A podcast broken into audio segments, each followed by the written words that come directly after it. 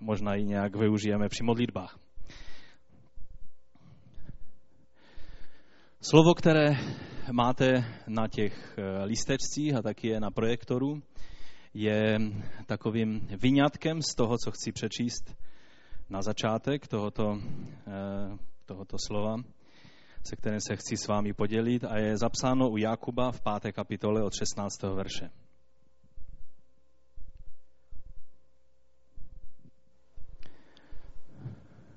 Hodně to slovo souvisí s tím, co už jsme tady slyšeli a co, s čím se sdílela i Radka s námi. Já věřím, že Bůh chce skutečně něco, něco nového, něco čerstvého učinit. A je otázka, jestli se chceme na to otevřít a jestli chceme, chceme se odvážit, postavit na tu půdu víry, která se může zdát, že, že je to taková nejistá půda, přitom je to ta nejistější půda pod nohama, kterou můžeme v životě mít. Jakub, 5. kapitola od 16. verše. Vyznávejte si navzájem své viny a modlete se, za, se jedni za druhé, abyste byli uzdraveni. Vroucí modlitba spravedlivého dokáže mnoho. Eliáš byl člověk jako my. A když se horlivě modlil, aby nepršelo, na zemi nezapršelo tři a půl roku. Když se pak modlil znovu, nebe vydalo déšť a země úrodu. Bratři, může se stát, že někdo z vás zbloudí od pravdy a někdo ho obrátí zpět. Vězte, že ten, kdo odvrátí hříšníka od jeho bludné cesty, zachrání duši před smrtí a přikryje množství hříchů. Pane Ježíši, my tě prosíme, aby si požehnal svému slovu v našich srdcích a v našich životech. Pane, dej, ať toto slovo přinese úrodu. Ať to není jenom další slovo, které tady na zem padne a my odejdeme domů zase stejní. Dej, aby to slovo proměnilo nás, každého jednoho, přesně tím způsobem, jak ty chceš. O to tě prosím, pane Ježíši, ve jim, Otče ve jménu Ježíše Krista. Amen. Je to známé slovo. Vlastně si ho vždy připomínáme, když se modlíme za nemocné, protože ono souvisí s pomazáváním olejem a je to vlastně závěr toho slova a je nám tady eh, dán za příklad člověk, o kterém někdy tak uvažujeme, jestli skutečně byl takovým normálním, obyčejným člověkem. Protože Eliáš byl velice mocným prorokem božím. Byl to člověk, který učinil mnoho zázraků, mnoho mocných skutků. A Hodně jsem o tomto člověku v posledních dnech, kdy jsme měli možnost být v Izraeli a být tam eh, v těch místech. Dívali jsme se taky z hory nebo na to místo, odkud vlastně Eliáš eh, byl vzat do nebe tím ohnivým vozem a, a na stejném místě pak eh, Jan Křtitel začal svoji službu o mnoho století později. A tak jsem hodně, hodně o Eliáši přemýšlel. Vlastně do Izraele jsem chtěl znovu jet, eh, když nepočítám takovou tu služební cestu eh, teď v Dubnu, kdy vlastně to byla návštěva sborů, ale když jsem tam byl v 90. roce a měl jsem možnost tak projít izraelskou zemi a, a vidět tam mnoha místa, která nám jsou tolik známa z Bible, tehdy to všechno bylo skvělé, ale mělo to jednu chybu a stále jsem si říkal, kež by tady byla Felicie se mnou.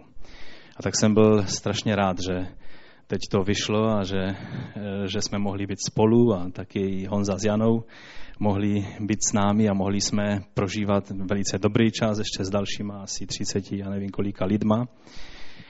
A bylo několik věcí. Jelikož jsem už byl v Izraeli, tak uh, už jsem tolik netoužil po takových těch běžných památkách, ale bylo několik věcí, které jsem skutečně chtěl navštívit. A jedno z těch míst byl právě, eh, byla hora Karmel.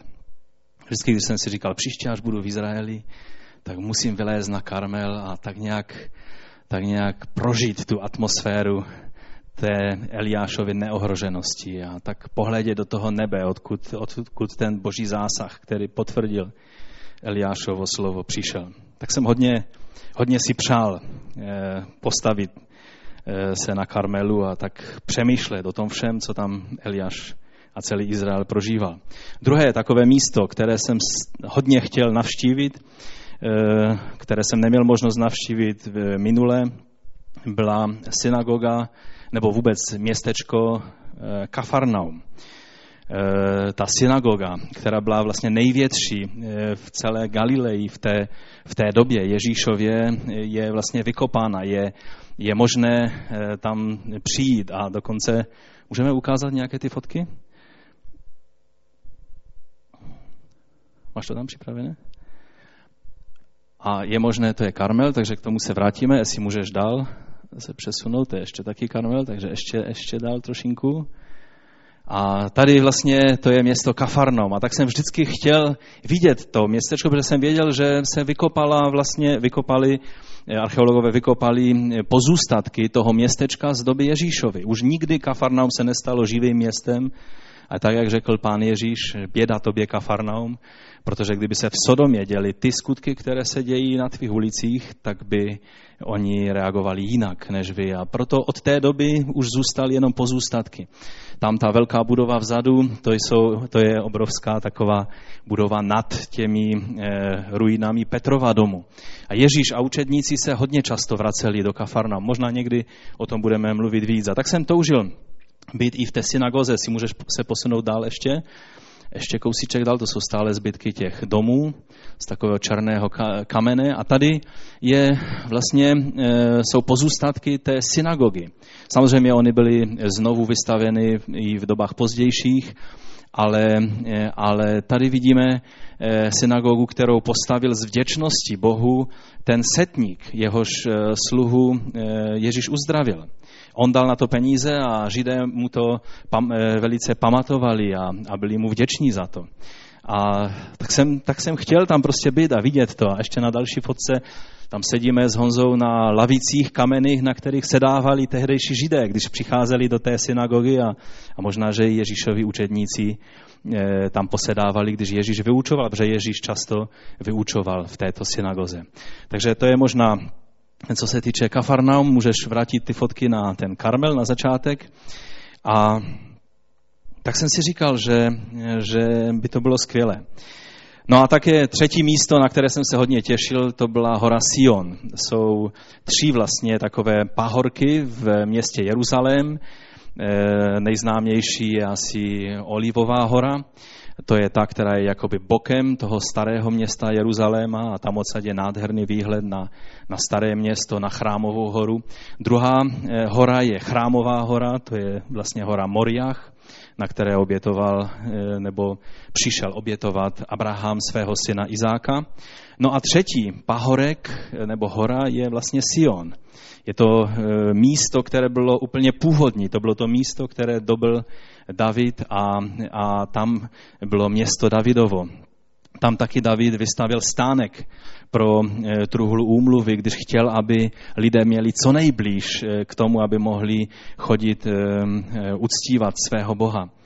A Sion, když čteme žalmy, tak tam je stále zmiňovan Sion. Tak jsem si taky říkal, to by bylo skvělé, kdybychom mohli zajít na Sion.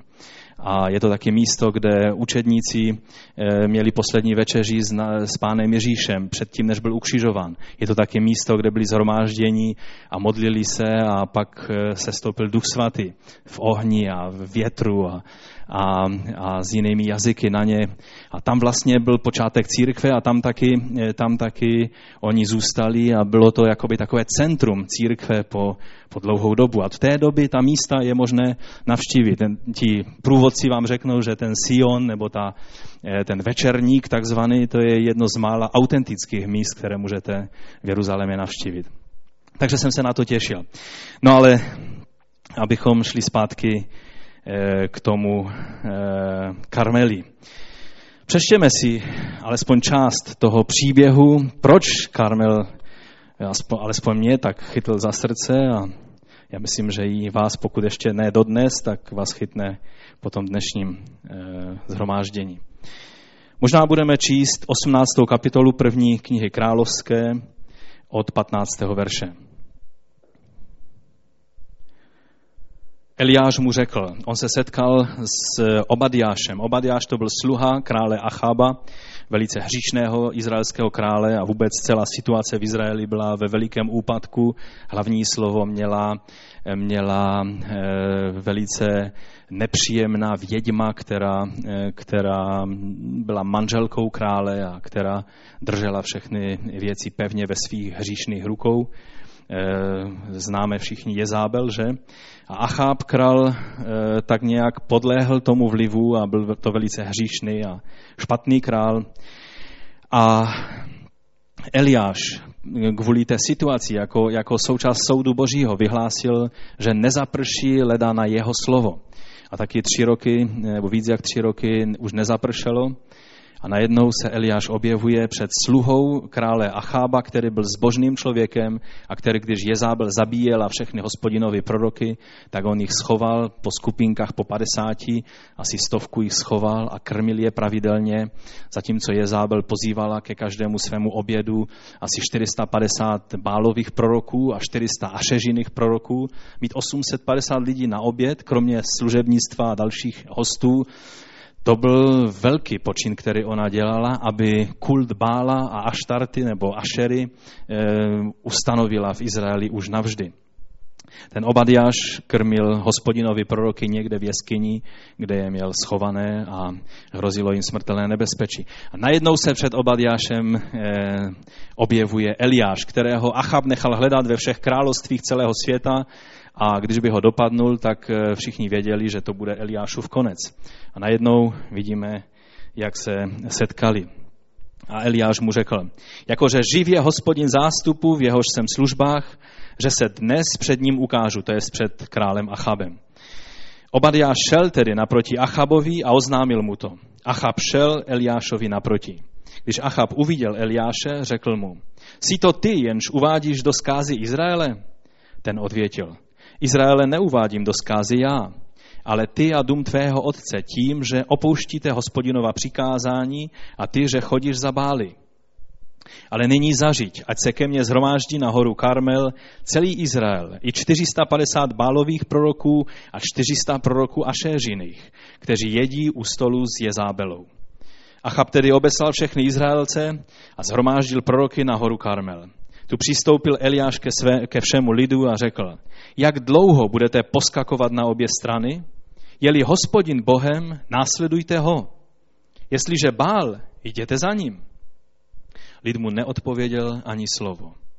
Eliáš dále řekl lidu, jako hospodinův prorok zbývám už sám, ale bálových proroků je 450. Ať nám dají dva bíky. Oni ať si vyberou jednoho býka ať ho rozsekají na kusy a položí na dříví, ale oheň ať nezakládají.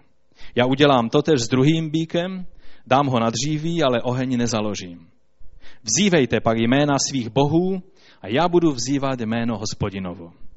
Bůh, který odpoví ohněm, ten je Bůh. Všechen lid odpověděl, to je správná řeč. Eliáš vyzval Bálovi proroky. Vyberte si jednoho býka, dal jim možnost vybrat, a připravte ho první, protože vás je víc. Potom vzývejte jména svých bohů, ale oheň nezakládejte. Vzali tedy býka, kterého jim dal, připravili ho a od rána až do poledne vzývali Bálovo jméno. Bále, odpověz nám. Neozval se však nikdo. Nikdo neodpověděl. A poskakovali u zhotoveného oltáře. V poledne se jim Eliáš začal posmívat. To nebylo moc slušné ze strany Eliáše, že? Volejte co nejhlasitěji. Vždyť je to Bůh. Třeba je zamýšlen.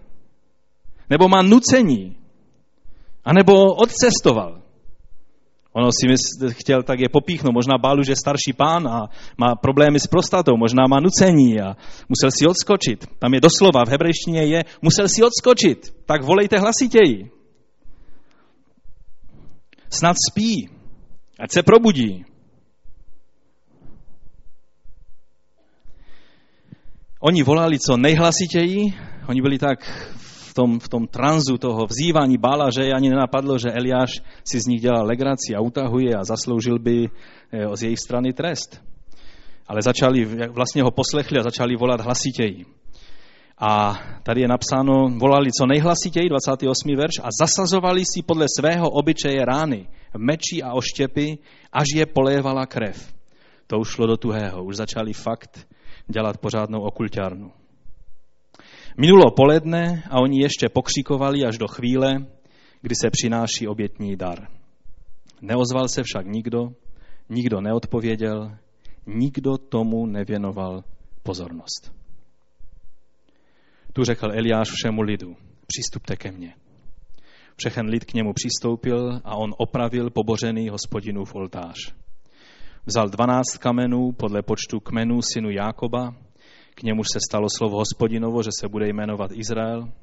Z kamenů vybudoval oltář ve jménu hospodinově a kolem oltáře vymezil příkopem prostor pro vysetí dvouměr zrní. Pak narovnal dříví, rozsekal býka na kusy a položil na dříví. Na to řekl, naplňte čtyři čbány vodou a vylejte ji na zápalnou oběť a na dříví. Potom řekl, udělejte to ještě jednou. A oni to udělali. A znovu řekl, udělejte to po třetí. Udělají to tedy po třetí. Voda tekla okolo oltáře a naplnila i příkop. Nastal čas, kdy se přináší obětní dar. Prorok Eliáš přistoupil a řekl, Hospodine, Bože Abrahamův, Izákův a Izraelův, ať se dnes pozná, že ty jsi Bůh v Izraeli a já tvůj služebník a že jsem učinil všechny tyto věci podle tvého slova. Odpověz mi, hospodine. Odpověz mi, ať pozná tento lid, že ty, hospodine, jsi Bůh. Ty sám obrať jejich srdce zpět k sobě. I spadl hospodinův oheň a pozřel zápalnou oběť, i dříví, kameny, i prst a vodu z příkopu vypil. Když, se to všechen, když to všechen lid spatřil, padli na tvář a volali, jen hospodin je Bůh, jen hospodin je Bůh. A Eliáš jim poručil, pochytejte Bálovi proroky, nikdo z nich ať neunikne.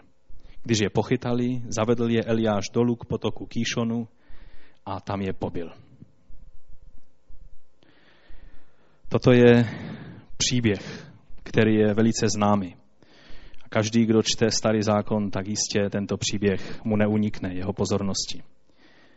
Protože je to příběh velice mocný a, a přitom se zdá až neuvěřitelný.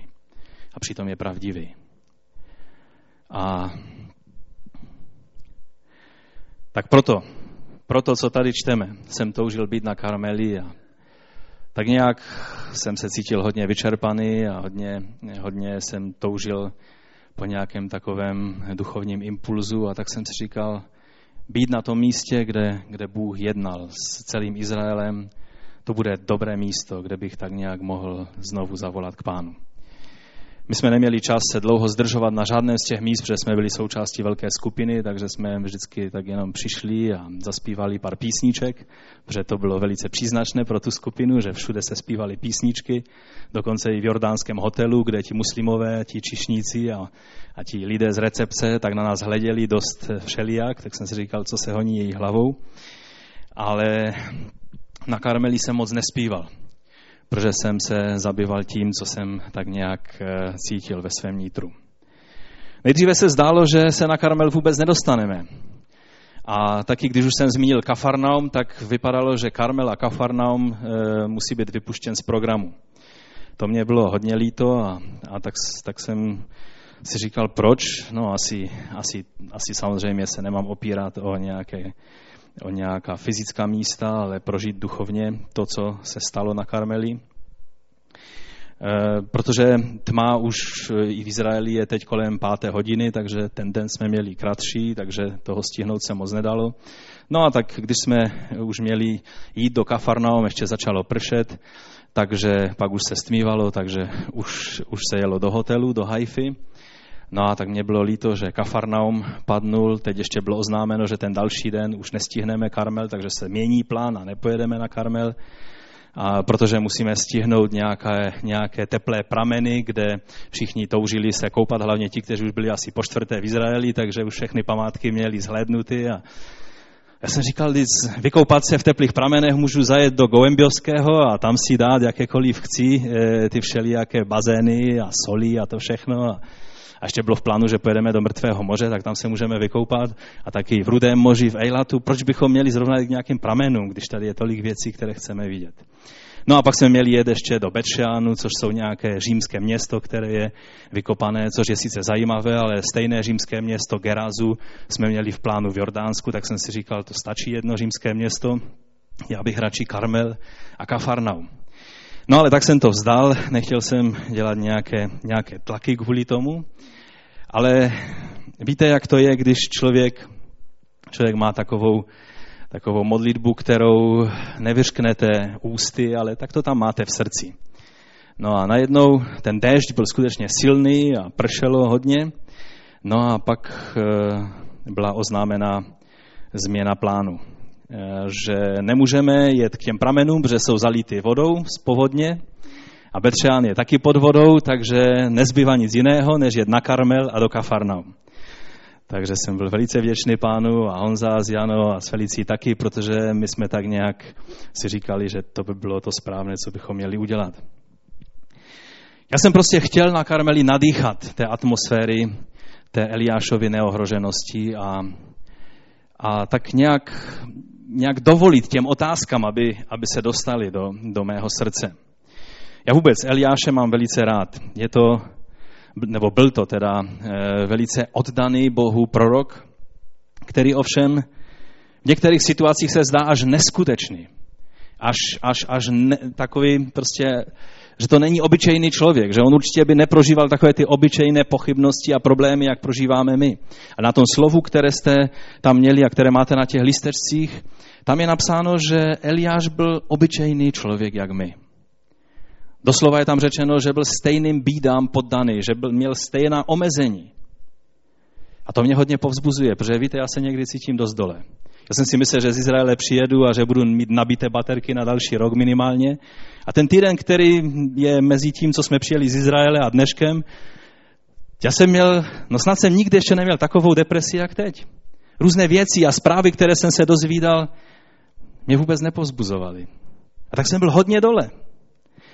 A tak jsem si vzpomněl, teď Eliáš taky prožíval své dolíky. Nebyl vždycky jenom Karmel v jeho životě, byly i jiná místa. Ale tam jsem chtěl prožít a podívat se tak nějak na, na celou tu situaci, kterou, která se stala na Karmeli. On sice, Eliáš, prožíval občas nějaké deprese, ale, ale když šlo o Boha, tak se neohroženě vždycky postavil na jeho stranu. A tím se liší od mnohých z nás. My, když máme depku, tak zalezeme do kouta a nechceme už ani o Bohu slyšet. V tom se líšíme. Když byl Eliáš poddán stejným slabostem, to neznamená, že byl poddán slabostí, že by šel od Boha pryč. A tím se mi hodně líbí. Takže nakonec jsme se na ten Karmel dostali a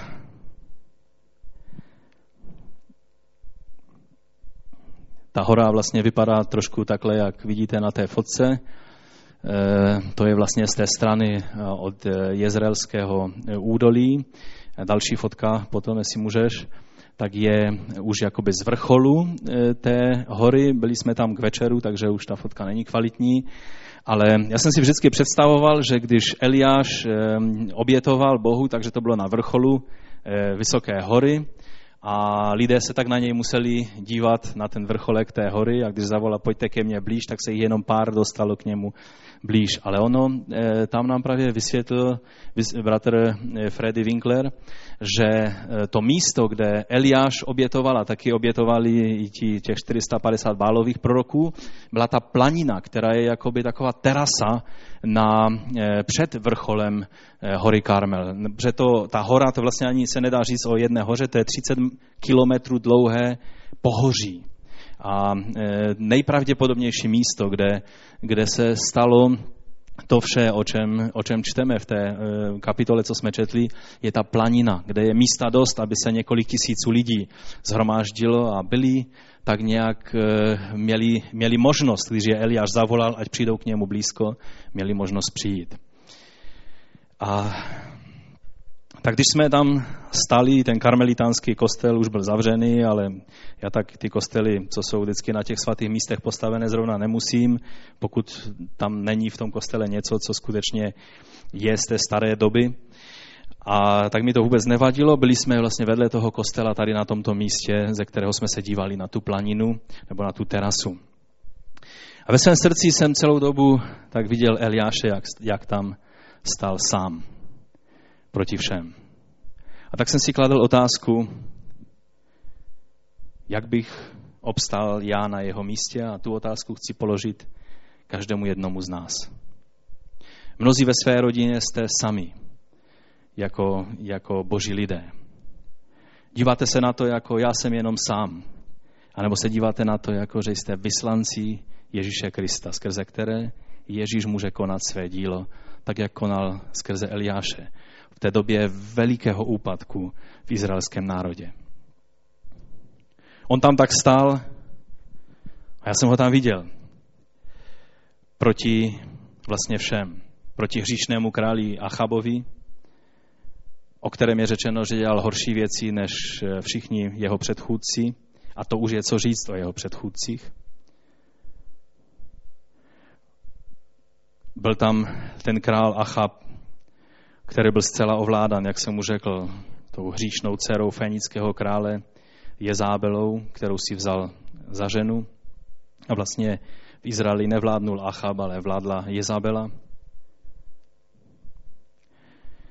Proroci hospodinovi se museli skrývat a Obadiář je tam tajně krmil a Jezabel ta dělala slavnostní obědy pro 450 bálových proroků a 400 ašežiných proroků. Eh, chrám eh, Diany Efeské, neboli stejné bohyně, která v různých eh, kulturách od Egypta přes Sumer, Babylon, vlastně Blízký východ a tak dále se pod různými jmény objevovala Diana Efeska, Artemis a Ašera, Aštarta a tak dále. My jsme viděli v tom městě Geráze, právě tam byl chrám té bohyně a je to místo, které je velice okultní místo. I v Efezu ten chrám, kde, který byl té bohyní postaven, to, to nejsou jenom takový eh, bůžkové nějací z kamene. Zatím stojí veliké duchovní moci. A tady vidíme, že byli zcela bezmocní. Tak jsem si uvědomoval, jak tam stál celý izraelský lid. Asi představitele izraelského lidu, bylo jich tisíce. A tak tam přišli a, a jaký to byl lid? Zmatení, zapojení do všelijakého hříchu. Někdy, když přemýšlím nad všech hříších a problémech, o kterých jenom já vím, co jsou v tom světě kolem mě, tak jsem z toho hodně těžký a unaven. A co musel Eliáš v té chvíli, když se díval, jak se lid zhromážďoval, co všechno on duchovně musel vidět a, a Bůh vidí ještě víc. Byl to lid, který kulhal na obě nohy a nevěděl, komu patří. Když by se řeklo, hospodin je pán, tak oni řekli, no a, a co bál? A Eliáš byl zde, aby jim ukázal, kdo je hospodin a jakým způsobem se mají k němu postavit. Po celé zemi bylo sucho a on byl obvinován, že on je vyníkem. Místo, aby lidé uviděli, že že jejich chození a jejich, jejich eh, slepé naslouchání těm všem bálovým prorokům a, a Jezábele a Achabovi, že to způsobilo, že muselo přijít sucho, tak říkali, za to může Eliáš. Vždycky je dobré někoho jiného najít. Nikdy, nikdy není dobré se tak nějak podívat do zrcadla, vždycky je dobré najít někoho jiného a říct, on za to může. Moje manželka může za to, že jsem v tom stavu, v jakém jsem. Můj manžel může za to, že já jsem taková vlažná křesťanka, protože on mi teda není vůbec příkladem. Starší ve sboru za to můžou, pastor za to může. Vedoucí mládeže může za to, jaké je naše dítě. Měli by ho vyměnit. Vedoucí nedělní besídky a učitele můžou za to, že naše děti neznají vůbec Bibli. Teď oni ani neví, jestli Jakub je ve starém zákoně nebo v novém zákoně. Už by někdo měl s těmi učiteli něco udělat a dát je do pořádku, aby naučili naše děti znát Bibli. Mám pokračovat? Radši ne.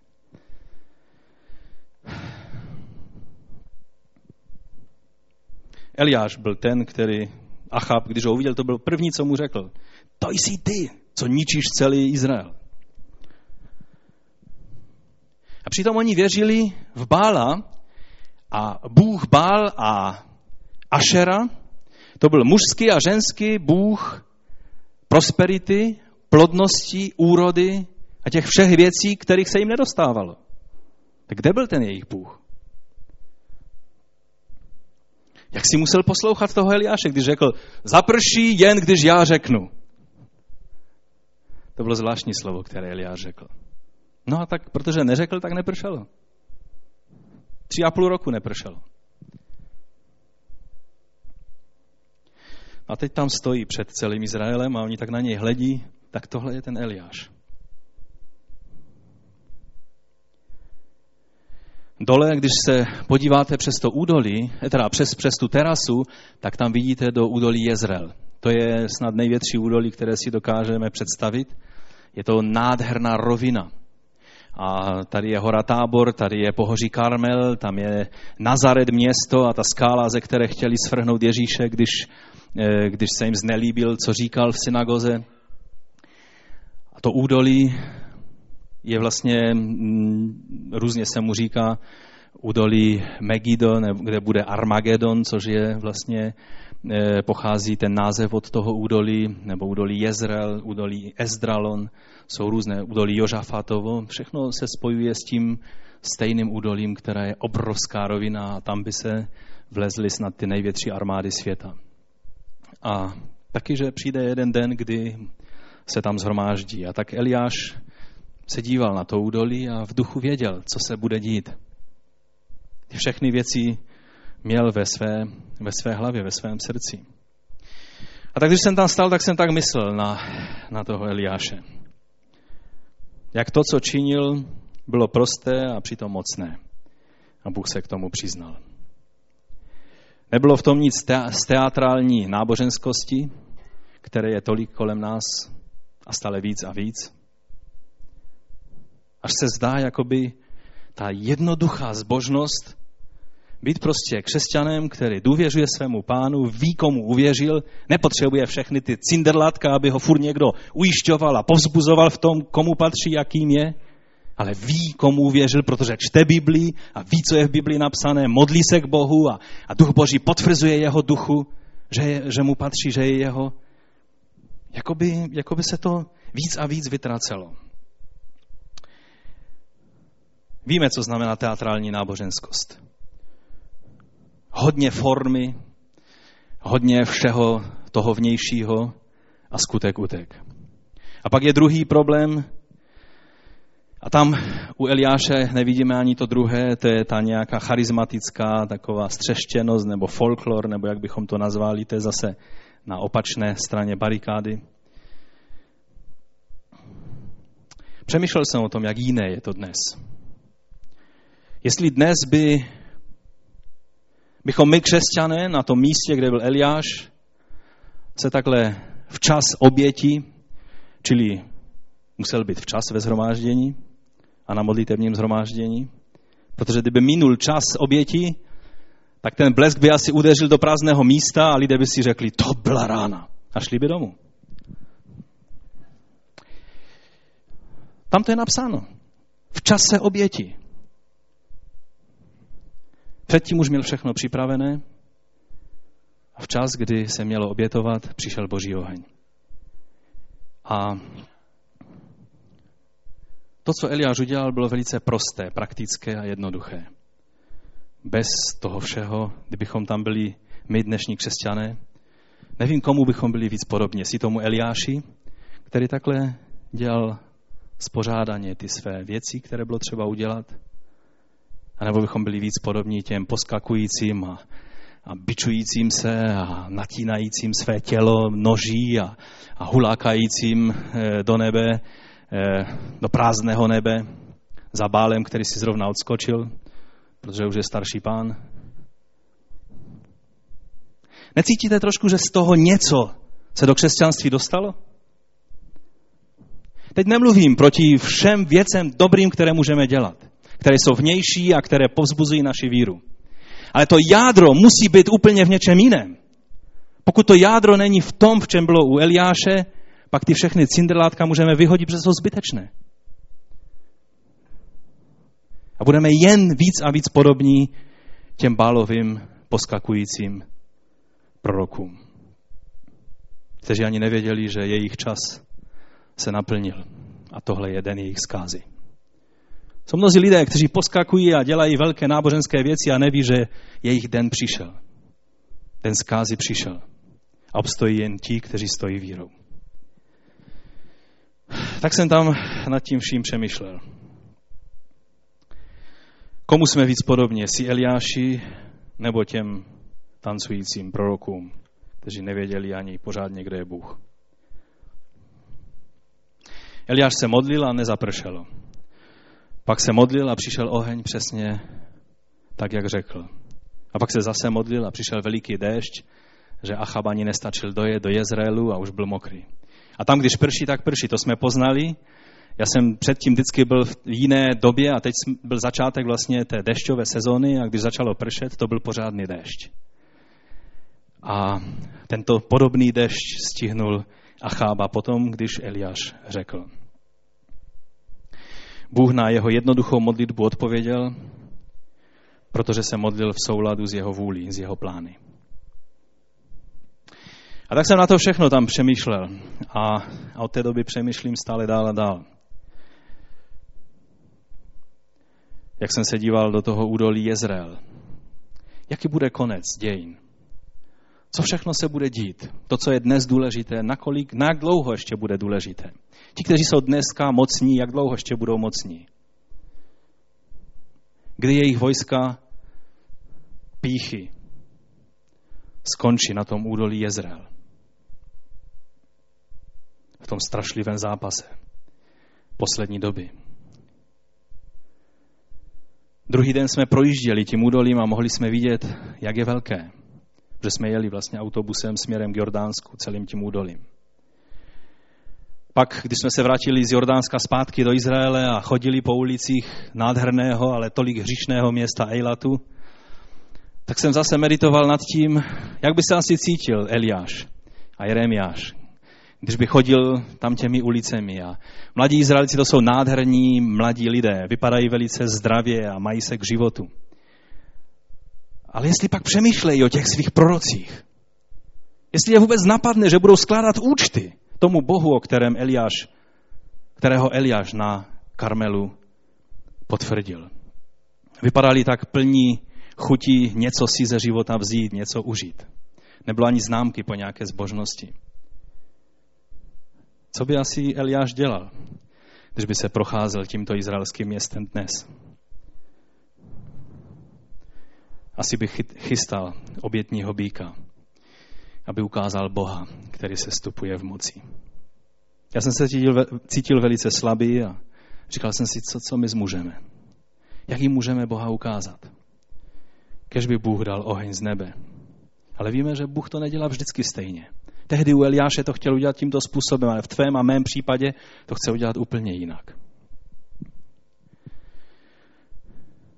Pak, když jsme byli v Haifě a tam jsme viděli vlastně centrum celého náboženství bahaismu, chrám obrovský, který je v podstatě na, na svahu karmelského e, pohoří. Není to chrám pro Boha živého, Boha Izraele, Boha Abrahama, Izáka, Jakuba ale je to muslimská sekta, která je celona, celos, celosvětovým náboženstvím Bahaj. Mají nádherný chrám, nádherné záhrady. Nejkrásnější v Haifě. Když si koupíte pohled v Haifě, je problém koupit pohled, aby tam tohle nebylo. Co by dělal Eliáš, když by se z Karmelu podíval na tenhle chrám?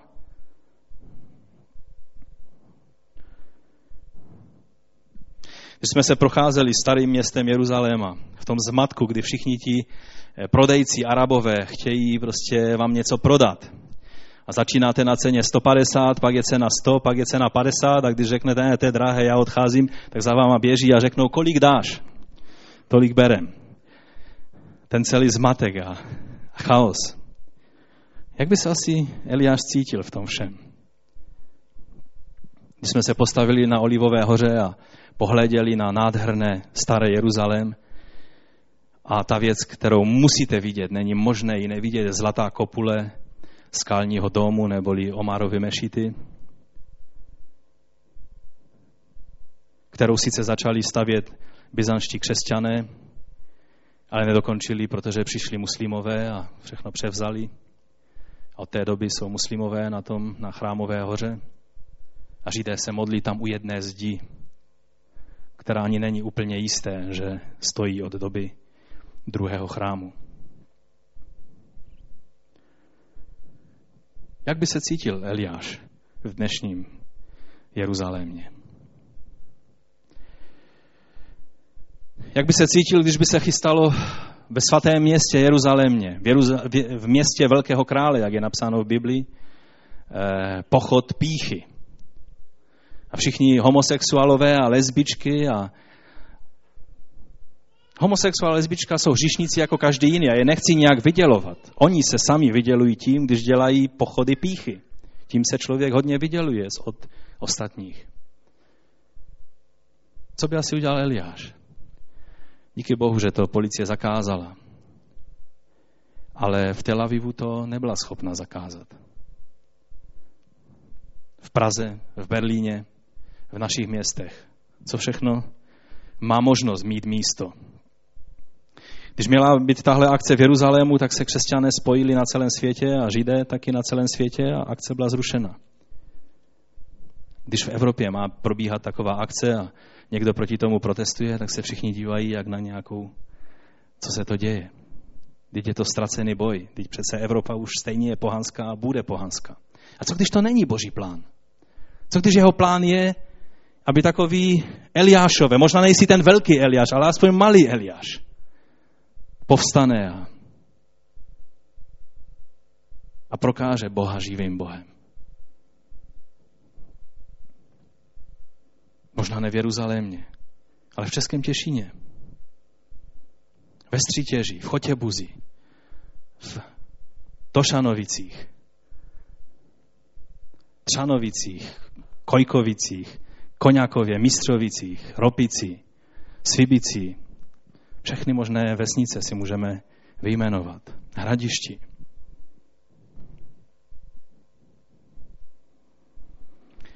Pojďme se na závěr podívat na několik lekcí, které je dobré si vzít z toho, co Eliáš na Karmeli udělal. A nebojte se, bude to velice krátké, spíš takové body k vašemu přemýšlení. Co Eliáš udělal tak zvláštního, že Bůh odpověděl svým ohněm a potvrdil, že on je Bohem a ti všichni proroci tam vyšli na prázdno i když za nima stály obrovské démonské mocnosti. Rozumíte tomu, že i když Eliáš se jim posmíval, on si to mohl dovolit, protože byl skryt ve svém Bohu. Když by tohle dělal a nebyl by pod ochranou hospodinovou, dotýkal by se velice mocných démonských mocností. Ale protože tam byl Bůh, takže Bál a Ašera byly jenom prázdné, byly jenom prázdné kamenné modly, nic víc. Pokud se ti zdá, že ďábel může všechno ve tvém životě, ty modly tohoto světa můžou být prázdné kamenné modly, pokud si pod ochranu nejvyššího. Co Eliáš proto udělal? Že čas se rychle naplňuje, takže pojďme rychle k tomu. Za prvé měl odvahu hodit výzvu nepříteli na jeho vlastním území. Karmel nebyl Jeruzalém, to nebyl chrám. To byla hora, kterou Féničané chápali jako místo uctívání Bála. Ale jelikož vidíme, že tam byl i oltář hospodinův, protože Eliáš ho nepostavil, on ho pouze opravil, to znamená, že židé chápali to místo taky jako místo, kde je vzdávána úcta živému Bohu. Takhle to měli zamotané bylo to místo, které si všichni báloví proroci říkali, no on chce přijít na naše místo. Hora Karmel, to je naše místo. Tam všichni mocní démoni jsou s námi, takže nemá šanci tento chlapec. Proto tam přišli. Myslíte si, že oni by tam přišli, kdyby věděli, že večer u potoka Kishon budou o hlavu kratší? Nepřišli by. Oni si byli absolutně jistí tím, že tím, kdo bude o hlavu kratší k večeru, bude Eliáš. A proto tam přišli.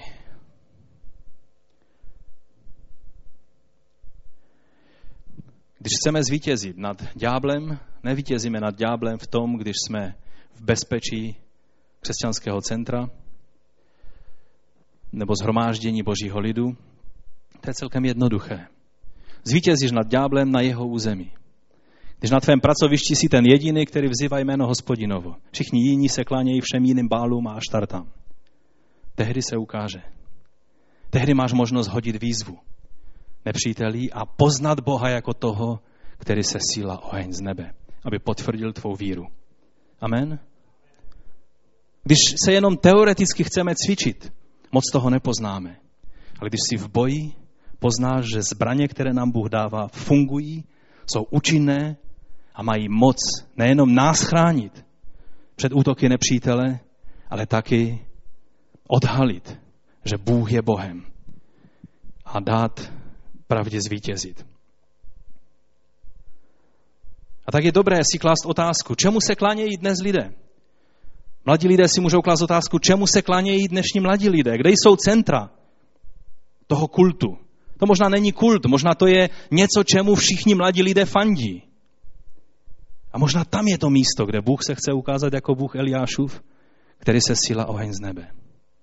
A nebude to nějaký hokus pokus, ale budou to konzistentní kroky tvé víry, které způsobí, že lidé poznají, že hospodin je živý Bůh. U Eliáše to nebylo takové bum, bác, najednou oheň z nebe, ale jak jsme už viděli, byly to konzistentní kroky. A ten oheň přišel v čase, kdy byl čas odpolední nebo polední oběti. To je první věc. Mít odvahu hodit výzvu nepříteli na jeho vlastním území. Druhá věc, kterou je dobré, abychom si vzali jako lekci. Důležitost semknutí. Upevnit vzájemně vztahy mezi sebou v božím lidu, ve sboru. On řekl v 30. verši, přistupte ke mně. Když tam ti báloví proroci poskakovali a krev tekla a prostě hulákali a křičeli a bičovali se, lidé radši šli dál, protože mohli taky něco schytnout.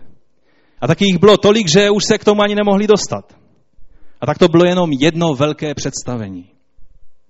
Když Eliáš začal konat boží dílo, tak pozval lidi, ať přijdou dál, ať přijdou blíž k němu. Přistupte ke mně.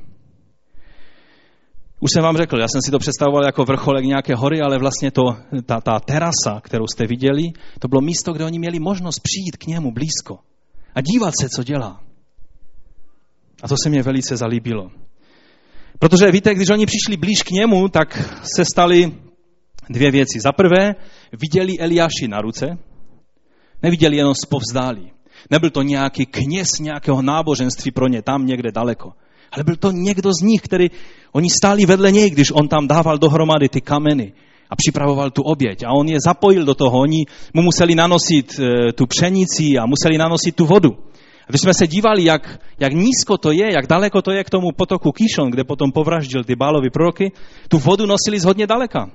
K eh, středozemnímu moři na druhou stranu, tady, takhle tím směrem, to by bylo ještě dál. Takže asi z toho potoka. A museli ji nanosit hodně. On je zapojil do té, do té práce. Takže semknutí. Viděli Eliáši na ruce, ale taky, když se přimkli blíž k Eliáši, co myslíte? Když oni tak, tady byl ten oltář, a oni tak přišli blíž k Eliáši, co se stalo zároveň? Najednou byli blíž k sobě. Je to tak? Najednou zjistili, odkud si. Najednou byli blízko sebe. Já jsem z Beršeby, já z Jeruzaléma. Najednou se začali poznávat. Předtím stáli, tak spovzdálí a pozorovali. A najednou se dostali blíž k sobě tím, že se dostali blíž k Eliáši. Když jsi blízko k pánu, budeš mít i blízko k ostatním lidem. První věc, kterou ďábel udělá s tebou, když tě chce odlákat od stáda, že ti bude vysvětlovat, jak není dobré, aby si příliš blízko se zblížil s tím nebo o ním, protože ten tě pomluví, tam ten ti ublíží, ten udělá to, ten tamto. A lidé, kteří jsou velice, na velice šikmé ploše a jsou velice blízko tomu, že odejdou ze sboru, poznám bezpečně podle právě této věci. Že mají plno výhrad, vůči všem ostatním vyjma sebe. To je velice e, jasné poznávací znamení. Třetí věc, lekce, důležitost upevnit svůj osobní život s pánem. Víte, tam je napsáno, že opravil pobožený hospodinu v oltář. Jak na tom je náš osobní oltář před pánem, naše komůrka? Já vám musím přiznat, že co jsme se vrátili z Izraele, tak eh, se snažím dělat nějaké, eh, jak se tomu říká, inventury v těchto věcech. Jak na tom je můj, moje komůrka, ten oltář? Je opraven nebo je pobořen? Jak na tom je náš rodinný oltář? O čem nejčastěji diskutujeme doma, pokud jsme křesťanská rodina? Jak na tom je náš zborový oltář? Modlitevní zhromáždění, uctívání, chvíle, kdy voláme k pánu. Jestli je to jenom forma, tak bylo u těch bálových proroků, anebo ten oltář je obnoven. A můžeme nad tím meditovat a přemýšlet, eh, protože je to téma, které stojí za to, abychom dlouho se u něho zastavili. Čtvrtá věc. Upevnit vědomí sounáležitosti s celým božím lidem. Tam je napsáno, vzal 12 kamenů podle počtu kmenů synu Jákoba. To je verš 31. Eliáš tím odmítnul rozdělení země, velice umělé rozdělení z důvodu hříchu na Judu a na Izrael. Víte, lidé si už zvykli. On byl prorokem v severním Izraeli. Ale když stavěl oltář, tak řekl, já nebudu stavět oltář z deseti kamenů. Protože Juda a, a Levi a část Benjamina, to jsou ti frajeři, oni se od nás oddělili. Ale on postavil oltář z dvanácti kamenů. Víte, rozdělení je jedna z věcí, která brání v tom, aby oheň z nebe mohl se stoupit na boží lid. Možná v jiných zemích a třeba v Americe nejčastějším problémem, který zdecimuje sbory, je morální pád jeho vůdců. A to není případ v České republice. Znám trochu situací, jsem už trošku v obraze hezkých pár let.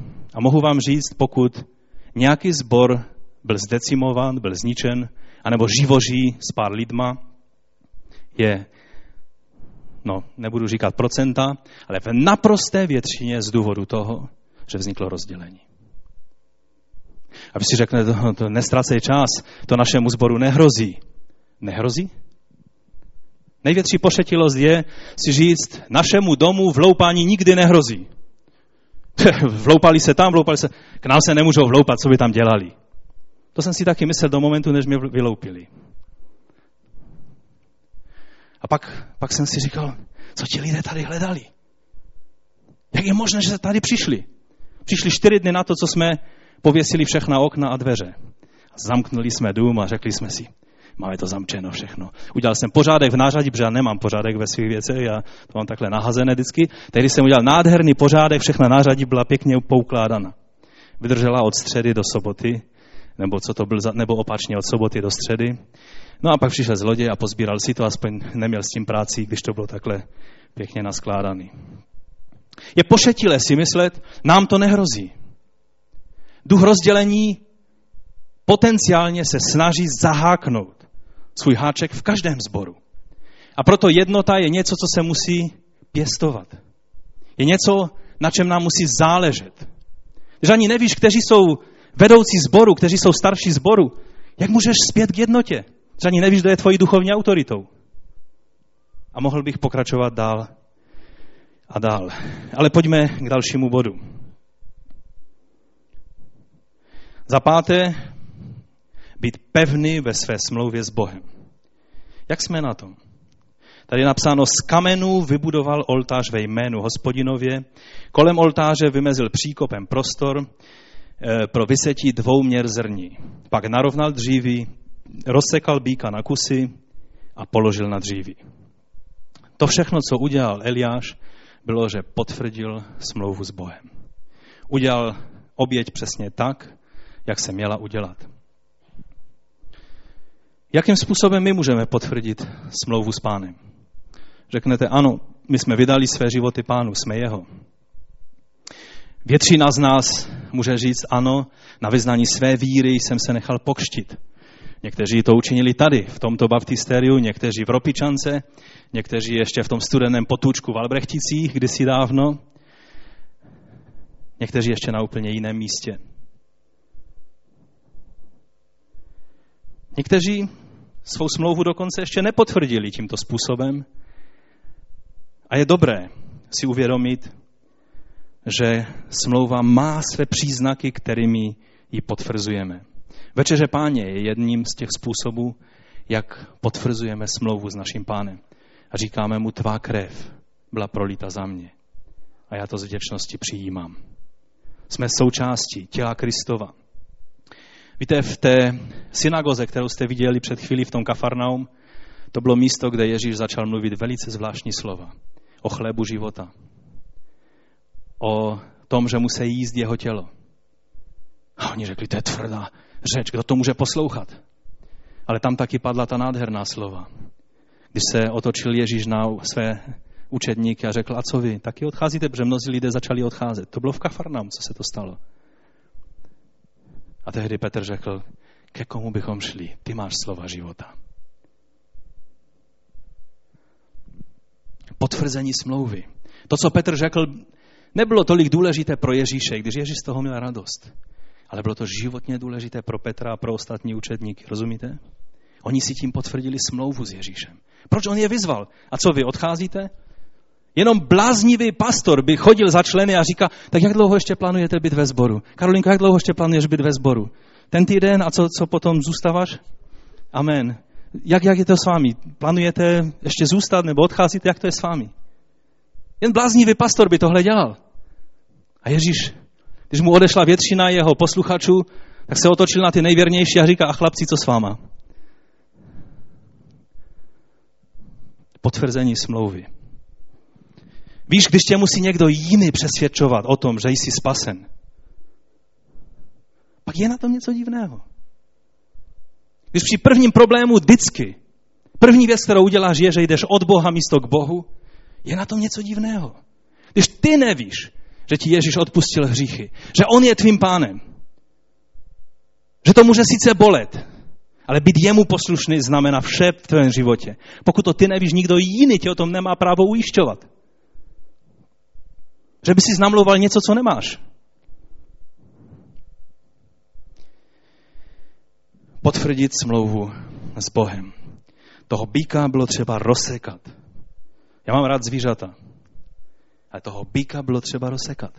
A musel být položen na oltář. Někdy potvrzení smlouvy s Bohem je, že jdeš na zhromáždění, když se ti nechce řekneš, patřím k tomuto tělu Kristovu, neopouštějte společně zhromáždění, jak mají někteří ve zvyku, jdu. Auto nejede, defekt, karburátor ucpaný, nebo já nevím co, jdu. Dnešní auta už ani nevím, jestli mají karburátory, ale, ale to je jedno. Pro některé z nás někdy znamená potvrzení smlouvy, víte co? Že Bůh přijde a takhle ti položí ruku na, na něco ceného a čeká, co uděláš. A řekne ti, dej mi to. A pane, co s tím uděláš? No zlomím to. Rozemelu to na padrť. Pane, to ne. Dej mi to, důvěřuj mi. Když mu to nevydáš, nepotvrdili si smlouvu s Bohem. Když mu důvěřuješ a vydáš tu věc, jakoukoliv věc, na kterou Bůh položí svou ruku ve tvém životě, pak si potvrdil smlouvu se svým pánem. Potvrzování smlouvy je proces, který se děje ne podle nějakého kalendáře. Ano, některé věci jsou pravidelné, jako večeře páně. Ale některé jsou takové ty okamžiky, o kterých nikdo jiný ani nemusí vědět a taky by tomu nerozuměl. Některé věci, které mi Bůh položil ruku v mém životě, když jsem pak vykládal jiným lidem, tak já jsem říkal, chápeš, jo, takhle, takhle jsem to prožil. Nechápali. Zdálo se jim to, že, že to je jakési zvláštní. To protože Bůh jednal se mnou. To byl můj problém. To byla výzva pro mě. Takže potvrzení smlouvy s Bohem. Velice často je potřebujeme, když čelíme nové výzvě, nové situaci. Stojíme před úplně novou situací, která předtím v našem životě nebyla. A v té chvíli je dobré říct, pane, já jsem s tebou, z tvé milosti ať se stane, co se stane. Někteří z nás dostáváme zprávy, které se nám nelíbí. Zprávy o našem zdravotním stavu, finančním stavu, rodinném vztahu, který třeba se hroutí věcí, které bychom tak rádi viděli, aby byly v pořádku. A co v té chvíli učiníme? To je potvrzení smlouvy s pánem. Někdy je to dát do pořádku, taková praktická věc pro nás manžele, dát do pořádku třeba svůj vztah s manželkou, protože Petr říká, že pokud to neuděláme, tak naše modlitby jsou hrach o stěnu. Chcete vědět, kde to je napsané? První Petrova 3.7. A vy muži mějte ke svým manželkám porozumění. Prokazujete jim úctu jakožto slabšímu pohlaví a jako spoludědičkám daru života, aby vašim modlitbám nestalo nic v cestě. A samozřejmě, kdyby Petr mluvil k manželkám, tak jim řekne podobnou věc. No a jelikož čas je už úplně u konce, tak ještě šestá věc. Být opravdový ve všem. Je to důležitý bod. On se zdá takový nenápadný, no být opravdu nejasně. No, jsem křesťan, tak jsem křesťan. Nevždy je to tak jednoduché. Víte, tam je zvláštní věc. Třikrát vyzval Eliáš ty lidi, ať přinesou vodu z toho kýšonu. Já věřím teda, že to bylo z toho potoka kýšon. A oni šli z toho kopce a přemýšleli, na co on tu vodu chce. Neříkal, že přijde oheň? Nemáme zajít k benzinové pumpě a natankovat tam nějakého toho naturálu nebo něco, něco takového? Říkal k potoku. A přinesli vodu, vylili a říkali si, dobře, máme to z krku. Chlapci, ještě jednou to udělejte. Proč to chtěl? A když přišli a vylili a už voda už tekla do toho, do, do, do, do, té, do toho příkopu, ve kterém bylo obilí, a on říká, chlapci, já vím, že jste unavení, ale běžte ještě jednou. Proč si nechával tolik záležet, aby to učinili třikrát? Víte proč? Aby v lidu izraelském, po tom, co se to stane, nebyl takový divný pocit, jaký máme z mnohých věcí, které se dozvídáme ze svědectví některých křesťanů. Byl to zázrak, nebo to nebyl zázrak? Byl to Bůh? Nebo ten člověk je prostě fanatik, zavřel oči a říká si, že se to stalo? Vchození víry není fanatismus. Je to chození s otevřenýma očima. Ale upřenýma očima na světlo, které pochází z něj a opření se vírou o základ, na kterém stojíme. On vypadá jak hasič. Mnozí vůdcové v božím lidu musí vypadat jak hasiči. Protože jinak by už byl konec. Mnohé skotačiny, které se dějí v božím lidu, Musí pak být někdo jako Eliáš, který řekne, přineste, kolik jich bylo, čtyři vědra, přineste čtyři vědra vody. Vylíte na hlavu tomu člověku tu vodu. Ještě jednou přineste a vylíte na hlavu tomu člověku. Ať se schladí a začne uvažovat střízlivě. A pak Bůh bude moci konat v jeho životě. Víte, Bůh fanatismus nikdy nepotvrdí. Když si myslíme, že Bůh střeštěnost a fanatismus si použije a že začneme za chvíli létat, tak vám chci říct, že Bůh žehná lidem, kteří stojí pevně na zemi. A kteří dělají praktické věci pro Boha. A očekávají jeho zásah v těch praktických věcech.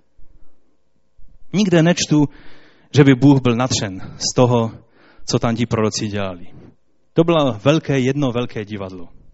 To, co udělal Eliáš, byla jednoduchá modlitba, a ta modlitba byla přesně načasovaná, že on věděl, že on se musí trefit do božího času a ne, že luskne prsty a Bůh udělá, co on chce. Mnozí máme takový pocit, uf, když bych byl tak mocný jak Eliáš, pane, oheň.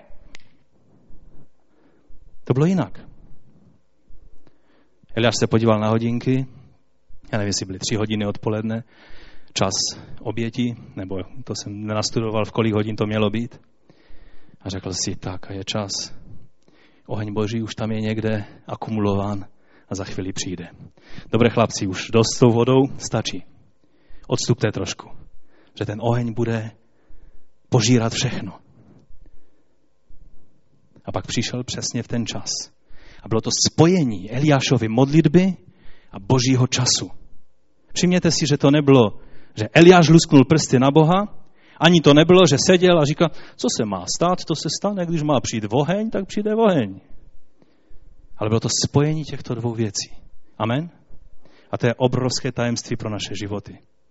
Bůh dělá zázraky, když pochopíme jeho vůli, srovnáme krok my s ním a ne on s námi a pak zavoláme k němu a v ten jeho čas se stane přesně to, co on chce. A oheň přišel a strávil tu oběť, to kamení, to obilí, vysušil, nebo tam je napsáno, vypil tu vodu. Eliáš byl rád, že stál opodál, protože i jeho by to vypilo. Protože člověk je většinou z vody, že? Haleluja. Povstaňme k modlitbě. Já vím, že všichni chceme prožívat věci, které prožil Eliáš tehdy na té hoře. Já vím, že každý, kdo to myslí vážně s Bohem a komu záleží na tomhle zboru a na tomhle městě a na téhle zemi a na tomhle kontinentu, teď volá ve svém srdci, pane, dej ten oheň z nebe, ať padne. Ať se stane to, co se stalo na Karmeli. Ale já vám chci říct, tam přišla i pak nepříjemná věc. Ten sedmý bod totiž je, že museli pochytat všechny proroky a ti museli být zlikvidováni. Protože ten sedmý bod zní, je třeba se vypořádat a vykořenit vše, co způsobovalo odpadnutí od živého Boha. Eliáš nekázal pobít ty lidi, kteří nevěděli, komu patří a kulhali na obě nohy a byli svedeni. Ale ti, kteří byli zdrojem toho, ti museli pryč. Rozumíte? Ti, kteří vnášeli tento kult, cizí kult do Izraele, museli pryč. Nebyla to příjemná práce, ale byla stejně součástí toho nadherného božího díla, které udělal na Karmelu, jako to, když se stoupil oheň. Pak to byla těžká, možná můžete říct špinavá práce, ale potřebná práce. A pane, my tě nyní prosíme, abys tak se sklonil k nám. Ty, pane, vidíš, že toužíme prožívat tvé věci v mnohem větší síle, míře. A víme, že ten problém není z tvé strany, ale je z naší strany. Pane, dej, abychom srovnali krok my s tebou. Abychom mohli být těmi Eliáši na těch svých místech, který měl všechny ty slabosti, které máme i my, ale byl člověkem, který se nebál postavit se vírou, když ty jsi mu to řekl. Já ti děkuji, pane, že jsme tolikrát mohli vidět, že postavit se vírou se vyplácí. Ta budova by nestála, kdyby nebylo víry. A my ti za to děkujeme, pane. Ale ty vidíš, že dnes potřebujeme nové věci. Potřebujeme tvůj zásah. Pane, dej nám milost. Abychom nebyli jak ti páloví proroci, ale abychom byli jako Eliáš, který opravil pobožený oltář. Semknul lidi k sobě. Obětoval, potvrdil smlouvu s tebou. Nedal nic, že by si něco vytvářel sám ze sebe, ale naopak. Tou vodou dal jasně najevo, že mu záleží na autentičnosti, na opravdovosti a ne na nějaké póze nebo na nějakém efektu. A ty si potvrdil tuto oběť. Já ti děkuji, pane, za to, že dnes tady, mnoho set let po tom, co se stalo, tisíce let po tom, co se stalo na Karmeli, že můžeme teď stát tady v Českém Těšíně a, a volat ke stejnému Bohu. Ty jsi mocný Bůh, ty jsi Bůh Eliášův, který se síláš oheň tam, kde je třeba. Pane, já tě prosím za mladé lidi, když jsou ve škole a nebo na pracovišti a všichni se jim smějou a kulhají na obě nohy a, a oni se cítí tak sami a slabí. Pane, dej, aby se mohli, mohli hledat před tvou tváří. Moudrost, co je to za krok, který mají udělat, který ty si použiješ jako ten oheň na Eliášovou oběť. Prosím tě za, za dospělé, bratři a sestry, kteří mají nevěřící rodiny. Pane, dej, aby, aby ten postoj byl postoj víry a ne nějaké manipulace, fanatismu a čehokoliv jiného. My ti děkujeme za to, že ty jsi Bůh, který odpovídáš ohněm. Ať je tvé jméno vyvyšeno a oslaveno. Pane, ty víš, kolik je nemocných mezi námi. Ať tvůj oheň se stoupí na každého jednoho z nich. Ať stráví to, co nemá být v jejich těle. Ať dáš život tam, kde, kde hrozí smrt. My tak voláme k tobě, pane, a děkujeme ti za to, že jsi živým Bohem když zakončili ti proroci Bálovi, to své rádoby uctívání, tam je napsáno, nikdo tomu nevěnoval pozornost. V jednom žálmu je napsáno, že to je přesně rozdíl mezi živým Bohem a těmi všelijakými bůžky.